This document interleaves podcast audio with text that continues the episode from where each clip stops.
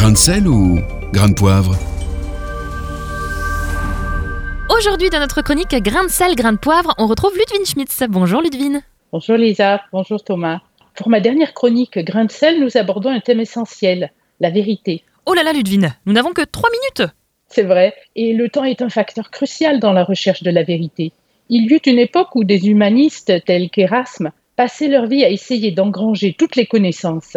Mais aujourd'hui, avec euh, l'inflation du progrès, un homme ne peut plus acquérir en une vie la somme des connaissances de toutes les disciplines. Sommes-nous donc condamnés à l'erreur?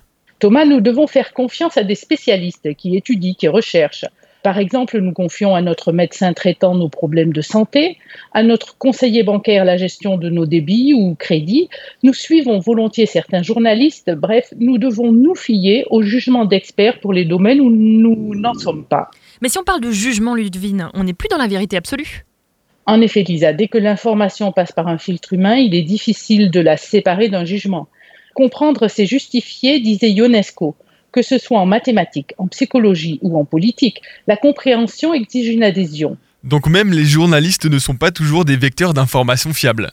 Ce sont aussi des filtres, Thomas. Ils transmettent une information. Étymologiquement, ça veut dire que les faits sont mis en forme. Certains journalistes essaient de vérifier les faits, bien sûr, et de les relayer tels quels, sans déformation. D'autres livrent leurs commentaires qui ne sont finalement que leur propre jugement. Pourtant, la déontologie du métier implique la vérité.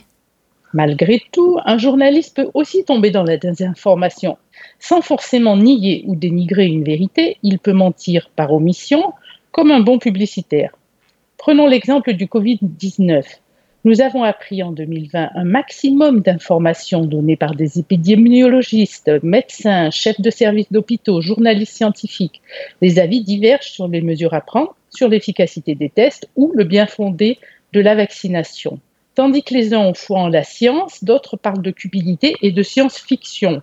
Chacun de nous choisit de croire un discours ou l'autre. Nous faisons des choix en permanence et dans tous les domaines. Mais cela relativise la notion de vérité et elle tient à la foi que j'accorde à telle ou telle personne.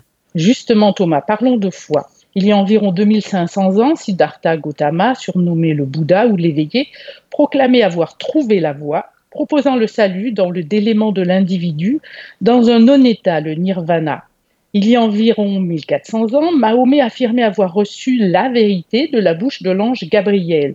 Beaucoup d'hommes au cours des siècles ont déclaré avoir la vérité. Cependant, un seul a affirmé être la vérité. Il est, je cite, la voie, la vérité et la vie. Fin de citation. Pour un chrétien, la question n'est donc pas qu'est-ce que la vérité, mais qui est la vérité?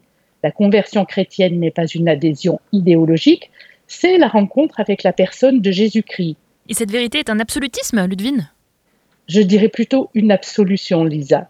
Merci beaucoup, Ludwine Schmitz. Merci à vous. Réécoutez, partagez. Tous vos replays sont sur farfm.com.